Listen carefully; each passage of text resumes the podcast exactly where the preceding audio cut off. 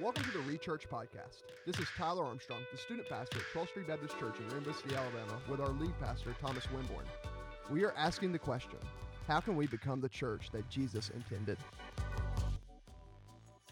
Good was good, everybody. I'm back in the lab with the one, the only Luke Taylor Parker. What's up, man? What you doing? What's going on? How are you? Oh, dude, I'm doing pretty well, bro. Um, man, I am like weeks ahead in my final seminary classes. I'm graduating in two weeks. I'm done. Congratulations. Thanks, brother. You've. Master of Divinity will be behind my name, Tyler Armstrong, MDiv. I'm kidding. That's really nothing. like you know, I- I'm, I'm excited though, man. I'm ready to be done with it. Um, the same time, it's been kind of a tiring week. Um, as you can tell, we're recording this podcast on a Thursday. We typically try to record on Mondays or Tuesdays, or even try to get a few Mhm. weeks ahead, even. Yeah, you had a bit of a scare this week, didn't you? Yeah, man. And so yeah, and so it was woo, not a good one. But anyway, Yep. yeah. What was that scare, Luke? Your grades, man. I know, bro. I All know. of your Listen, assignments. dude, ah, y'all, I- I'm an online student, as you can tell, and so um, I had some assignments that weren't going through, and I found that out because I saw some zeros, and I was like, I'm gonna check in on this. So I checked in on it, called my professor, and he's like, Hey, uh, I'm, I'm at work. I'll get back with you. So he gets back with me, and like, there's like, I had to screenshot and show him like where it was coming from, but it brought my grade up four points. it's pretty good, man. Four points. Four points makes a big difference. All right, but y'all, I'm so content with a C. All right, so what? Who are you worshiping with lately? So I talked about this same group last week, but they have a new album. It's Need to Breathe. We talked about their song with For King and Country last week, but Need to Breathe released an album during this quarantine season, and it's called Out of Body. Yeah, And they've got and like, it's so good, dude. Literally, the entire album is fantastic. I don't think they have a single song on that I'm album a that's bad. Drew Drew Holcomb and the Neighbors fan, Mhm. and they have that song "Survival." you know, Jesus, come quickly, I need you for my survival. It's so good. Woo! So for me, out of that whole album, "Who Am I" is probably my Mhm. favorite. Yeah, dude, that's like the uh, that's that's on that's playing on YFM now. So Yep. right. Yep, it'll Who probably be there for the next five years. But oh, shots fire, bro. but I appreciate that song from first off, like the story behind it, like the lyric. Shit, I uh, don't know the story behind it. I have to Google this. Not not like the story of the song, but like the Oh, lyrics, okay. like the story that what the they're song communicating. tells. Right. Got you. But also from like a videography standpoint, their music video for this song is probably Every- the best song I've ever seen. Every music video that they've released in the past few years has been videography like top notch. And now It- me and you are nerds about that. better Uh, and we're- better. We are nerds about that kind of stuff. Absolutely. Like when his uh, his solo project Wilder Woods. yes. Oh my gosh, dude! Every music video that came out on that, like, um, what's the song? Um, Electric Woman. Hang on, hang, Hang on. on. Oh, Electric Woman's good too. Hang on is Need to Breathe Hang also. Uh, that is Need to Breathe, isn't Yeah, it? That is Need from to this Breathe. album. Yep, that's right. That is Need to Breathe. I get them confused because it's the same guy. Yep. And so, but that the music video that's incredible. hmm Um, my favorite song on that album is Banks. Yes. I mean, as a as a father, hmm man, like, I'll be the Banks to let your river run wild. Oh, dude, it's so good. Like, go listen to that album, y'all. I highly recommend it. I haven't been listening to that one lately though. Yeah. And so for me, it's been His Glory Alone by KB. Um, Mhm. I've been kind of on a hip hop trip lately, and um, this guy is a host of. Um, Luke kind of smiled at that. I, I've also been on like a punk rock kick, and so if you want to really know what I've been listening to, come talk to me later. Um, I'll point you to some stuff. Uh, but really, like this song, like this, this has been the album I've been listening to in the morning while I'm getting my coffee ready, um, getting that stuff going. Um, man, it's just so good. Like KB is so Christ centered. He's the host of the Southside Rabbi podcast, Mhm. which um, if you haven't listened to that, I would encourage you to. It's two African American guys, um, KB and this guy by the name of Amin Hudson, and they hang out and they talk about um, cultural topics. It's so good. Like I love it. I love it so much.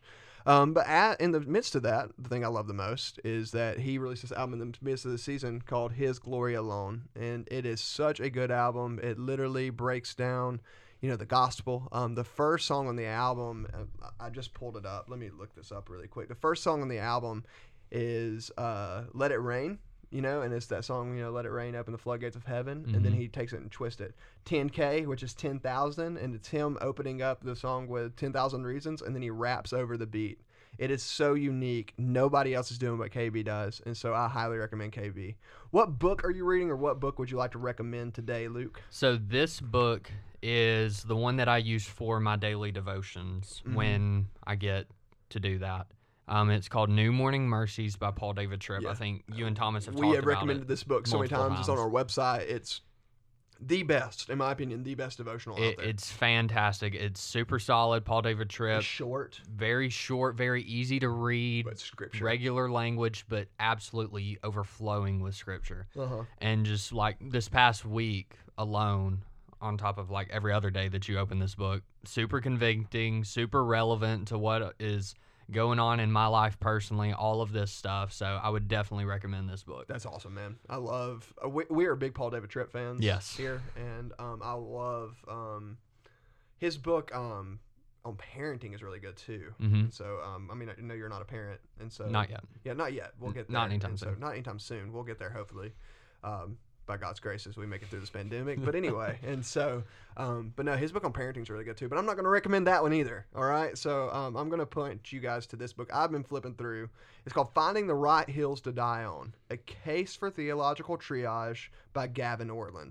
Now, if you're a listener to our podcast, you will know that I am a huge, huge fan of Ray Ortlund. Gavin Ortlund is Ray Ortlund's Baptist son. All right. And so Ray Ortlund's Presbyterian, has a Presbyterian background. Gavin, he calls him his prodigal son because he left and became Baptist. And so uh, Gavin, though, is really theological solid. All the Ortlund boys and Mhm. even his, his his two sons are in ministry. His wife is married to a pastor. That's awesome. And so isn't that so cool? Like, I mean, like this entire the whole family. the whole family is just like just bleeds Jesus. And so, but this book kind of influenced the topic for today, which the topic we're going to talk about. We're going to dive into some different things over the next few weeks, some different doctrines. Um, the idea is to find the right hills to die on, a case for theological triage. When you think of triage, I mean, what I think about when triage is like the like battlefield. All right? Mhm. You can't treat every wounded soldier the same way. All right, and you can't treat every wounded soldier simultaneously. So you have to figure out which injuries are the most important first. So let's just say that we're in the middle of a battlefield, and you come in, Luke, and you have your arm blown off. Okay, All right. your arm is blown off. You are bleeding profusely. It's very graphic. It yeah, graphic warning. All right. but then Olivia comes in, and she got grazed by a bullet on the arm. Well, that wouldn't be fair to you if I was trying to work on y'all both simultaneously. Right. You have a chance of dying. Olivia has a chance of gonna have may have a, a pretty wicked awesome scar. Like you know what I'm saying? hmm There, there's there, literally our hospitals have triage. What Albert Mohler wrote this book in this article from 2005 about theological triage and going through is breaking down doctrines, making it show, hey, some hills are worth dying on and others are not. That's it, all right? And here's the thing the more demanding the issues are, the more you have to make the hard decisions. So some doctrines are essential, and kind of the way that Gavin Ortlund and even uh, Mark Driscoll, I mean, why did I say Mark Driscoll? Al Mohler. Al Mohler. Why did I say Mark Driscoll? Man, that's a name that like I don't know why he came to mind because he needed theological triage. That's why he's not in ministry. Well, he's in ministry, but it's whack. All right. So anyway, oh, shots fired again. I need to like put like sound effects behind this, like the woo. All right, but anyway, um, what Gavin Ortlund points to is that there are three levels of doctrine: essential, um, important, and, un- and unimportant. Well, there's essential, urgent, important, and unimportant. So there's four levels really, but we're going to kind of break down a, a pyramid that I actually used last night with one of our students who was asking about a theological issue. And so here's the idea of theological triage. The first level of issues, the first level is of utmost important. You cannot be a Christian without believing in these issues. So let's name some essential doctrines to like the Christian faith, Luke. So go for it. So obviously, you can't be a Christian if you don't believe that Jesus is the Son of God. You cannot. That is a hundred that percent a requirement. yeah, but that we are called Christians, right? Yes. Another one I would go out and say is the Trinity. Absolutely. Because I think if you deny the essence of the Trinity, you are denying the essence of who God is and who God says He is in His Word and who He reveals Himself to be. hmm You know, um, another one would be um, the full humanity of Jesus, the full deity of Jesus. Um, another one would be um, like, gosh, like there's so many of these. Authority of Scripture. The authority of Scripture. God's word that's has the final one. say. Yeah, but God's word has the final say. And this is the thing, like, I, I want to point this one out really quick. A lot of people say, like, you know, there are no authorities in the church. Well, yeah, like, we, we're ruled by some other authorities, but Scripture is our final authority. It's not the only authority. The doctrine that we like to use is the five solas, you know, Mhm. you know so, that solo, is sola scriptura means Scripture alone in Latin.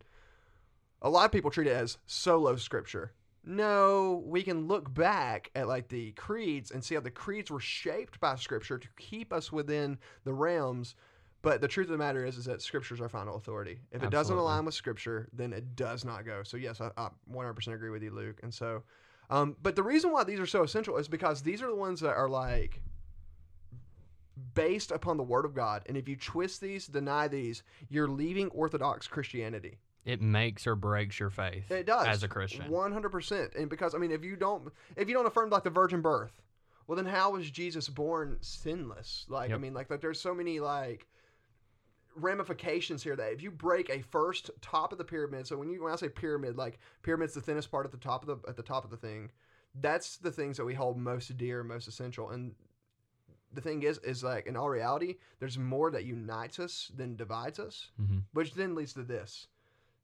As we go to this second level issues, and Gavin Ortlund calls these, these are for the health and the practice of the church, for they frequently cause Christians to separate at the level of the local church, denomination, and our ministry. And so these second level issues, now in our pyramid that I showed that I use last night, only have three levels, Mhm. right? Um, the second level is issues such as mode of baptism. Right.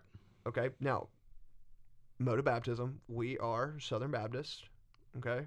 What does that mean, Luke, if we're Baptist? We believe that in order to be baptized, according to our interpretation and understanding of the scripture, it has to be immersion. by immersion. Un- and and I will make I will make this clause unless there are like extraordinary Right. circumstances. All right, like I saw a Baptist church that there was like this like man who was on hospice who couldn't go underwater. They got cups of water they poured over his head. Amen. Completely understandable. Amen. Amen. Like I'm with you there. Yep. There are extraordinary circumstances. But if at all possible, and there are no extraordinary sub- substances, get dunked. All right. That's what we see the biblical witness as. That's what we see the biblical witness as. Now, our Presbyterian friends. Okay, we have Presbyterian friends that we love and that we love dearly. I just mentioned Ray Ortlund earlier, but we have Presbyterian friends in town. Our Presbyterian friends would say, "Well, we baptize babies." Okay, well, do we baptize babies, Luke? we do not. Who do we baptize? We baptize anyone who comes to a full understanding of the scripture. Yes, and so we don't see the scriptural basis for baptizing babies. There is a good argument from the scriptures that I don't think is a I'm going to say good argument. I don't think it's a good argument. But our Presbyterian friends think it's a good argument and they hold to it and they fight for it. Well, you know what that means that we probably don't need to go to church together. Like you know what I'm saying? But we also don't divide over this. No, we don't Like, divide, We no. can live in harmony Yes. while disagreeing I, uh, listen. A few years ago, there was a uh, Presbyterian church that was kind of. We had the City Connect. It was Mhm. kind of a student ministry thing, and we literally used to joke around so much about ba- about baptizing babies. And I even shared a meme about this. I don't know if you saw this on Facebook about the dunking of Oreos. yes. It was like fully dunking an Oreo Baptist, and it was like Presbyterians, and they dip the water in their finger, and then like just let it drip on the Oreo. Yep. You know, and so I mean, now, ba- now here's the thing: Presbyterians will baptize by immersion. I don't know if you know that they will baptize by immersion if, if you have the choice. hmm Um, but the truth of the matter is, is that by because of that doctrine alone, we can't worship together. Right. We can't worship together on Sunday mornings. Now we can come together and like have ecumenical services and where we preach the gospel and share the gospel. We did that with that church, you know. Mhm. And I'm gonna bring up the Methodist Church, for example, right now. Here's another one that we're gonna divide over: female pastors. Yep. Okay, a few years ago, uh, and I don't know the pastor now. If I'm not mistaken, last I checked, um, it was a male. But a few years ago, Christ Central, right down the road, had a female pastor. Mhm. We did student ministry things with them. Right. We united on essential gospel issues, top tier issues, but we're not going to go to church on Sunday morning together because of that. All right, their understanding of baptism, Methodist understanding of baptism, is different than how we understand baptism. So Mhm. we're not going to worship together on Sunday mornings. But that doesn't mean that we are going to divide over the essential issues. We will go to bat on the essential issues. Yep. Um, going back to the first tier issues, uh, Al Mohler has this great line where he was uh, speaking at BYU. All right, now you know BYU, Brigham Young, Yes. Mormon University. Mhm. Everybody there's like 30 years old because they just got off their mission and they're married with like six kids. And Yeah. so um, I have Mormon friends, and so they're probably they listen to this, which I don't know if they do, but they are. They're probably laughing right now. Al Mohler says this, and it's so funny. He says, "Listen," he said, "I'm not here to preach because I believe we're going to heaven together." I believe that we are not going to heaven together because we're divided over first tier issues with Mormons. All right, like fir- like first level issues with Mormons. Mhm. But this is what he said. I love this. He said, "I'm here speaking because I believe that one day we may go to jail together."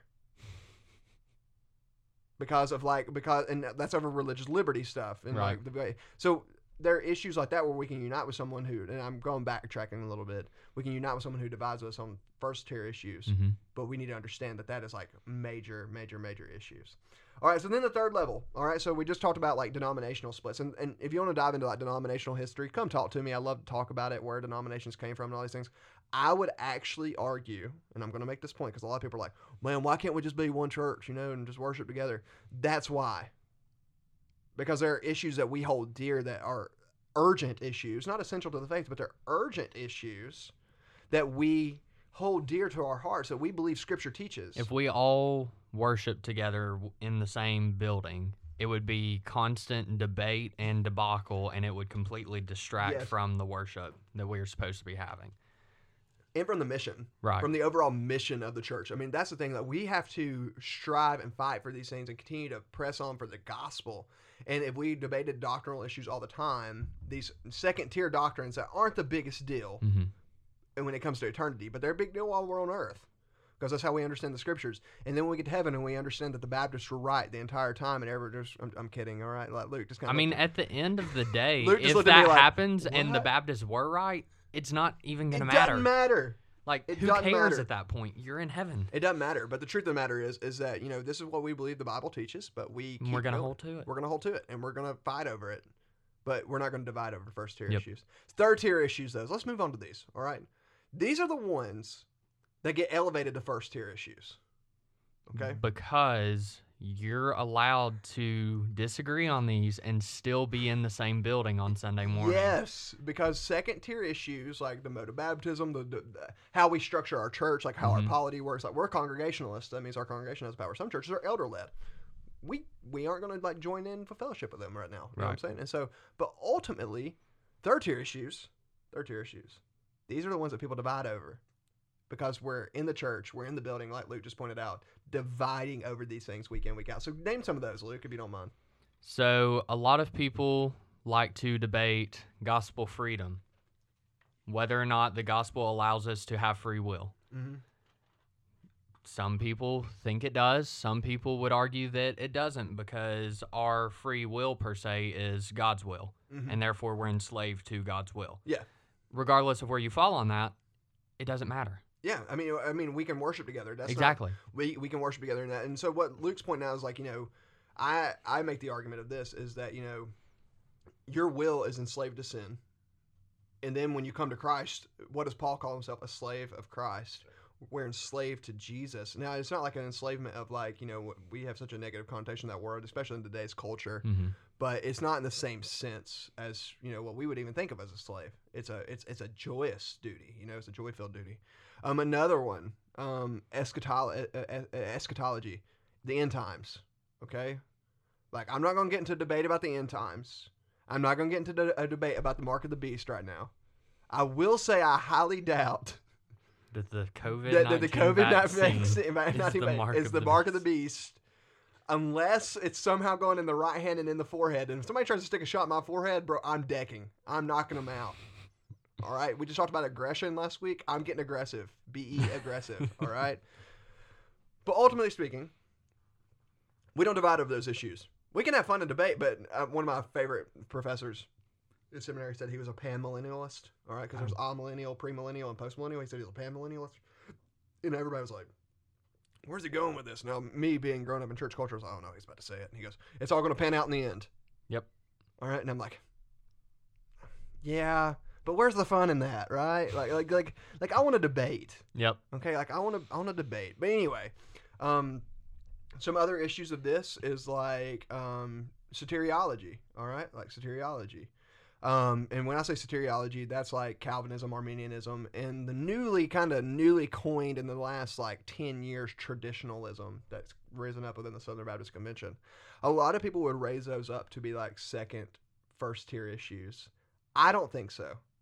I think that you can be an Arminian and come to 12th Street Baptist Church and worship with us. I think you could be a Calvinist and come to 12th Street Baptist Church and worship with us. I think that you could come to our church and be a traditionalist or whatever listist, ist, ist, whatever you want to be, all right? because we don't divide over the first two issues. Because at the end of the day, if you are a true Bible believing Christian, you preach, repent, and believe in the gospel. Turn away from your sins and believe in the gospel. That is what we preach. That is what we proclaim. And we turn to Jesus and we run to Jesus and we do these things for the sole sake of the gospel. So we don't divide over that. Now, you may choose to divide over that, but I would tell you, like, it's not that big of a deal. Would you agree with that, Luke? I would. I mean, for any of these second or third tier issues, it's okay to disagree. That's what people need to realize, especially with the year that we have had with all of the hate that's going around just over disagreements, is where it boils down to. Yeah. We need to realize that it's okay to disagree and still live and love one another. Like, it is 100% okay. And it's even what we as a church are called to do. We're going to be a part of this world where people disagree with the things that we believe. But we're not supposed to hate these people. We're supposed to love them the way that Jesus has loved us. And that's how we're supposed to love one another too. I'm right there with you, brother. And that's the thing, like, we sometimes get so confused and like elevate these like these doctrines to the point where like they're not meant to be elevated. But as long as we center on the gospel, the biblical gospel, what the scriptures teach, we can worship together, we can hold these things together, and then the things that we divide over, yeah, they're important. You know what I'm saying? Like they're important. Like we don't need to like minimalize like the like these doctrines. Um, we don't need to like say like like for example like those second tier issues, especially like you know I'm I'll use this one like men like men in ministry, like men and women in ministry, like gender roles in the church. Those influence how we uphold the gospel. Mm-hmm. Then that's why we divide over it. But that doesn't directly influence the gospel as a whole. Right. Does that make sense? And so I would highly encourage you pick up this book. Um, you know, finding the right hills to die on. Um, the idea of theological triage. It is so good. Um, I've really, really enjoyed it. Um, overall, though, here's the thing: we should always, always, always not sacrifice the pursuit of unity for a pursuit of purity when it comes to third-rate doctrines. All right. Third rate doctrines are the ones that are like at the bottom of the list that ultimately it doesn't matter what you believe on it because it does not impact the gospel. If we divide over those things, man, like God be with us. Mhm. Because those third ring doctrines don't matter when it comes to getting into getting to the kingdom, getting into heaven. You know, and we're going to get there and God's going to reveal it to us in all of his m- m- m- like just mysterious ways of how he's worked man, the gospel is going to be uplifted. Jesus will be exhausted, exhausted. I said exhausted, exalted. I'm exhausted, exalted, and we will worship the King in spirit and truth together, hand in hand. Whether we are divided over second tier issues on this planet or not, but right now, especially right now, and we talked about this with a student last night, we cannot be divided over third tier issues because we it, unity is better than purity overall, especially when it comes to like third tier issues. Does that make sense? Mm-hmm. And so, um, but we do need gospel purity. We do need that. But unity is better than purity. Well, all right, y'all. Well, thank you so much for tuning in to this week's episode of the Recharge Podcast. Hey, once again, we're sorry for uh, kind of falling behind on this this week. It's been a crazy week up here at the 12th Street Baptist Church. But hey, we're going to get back on it. Um, we're going to release one for Thanksgiving week next week. We're going to get going. We're going to get it on top of it and hopefully get you some content on Advent throughout the rest of the season. So we're going to get it going. I'm excited. Um, it's the holiday season. Let us worship Jesus in spirit and truth. And y'all, Luke Parker has made the sermon bumper of all bumpers to release our new series. I'm so excited to reveal that to you in the coming weeks. Other than that, peace out. Love you guys. See y'all on Sunday. See you.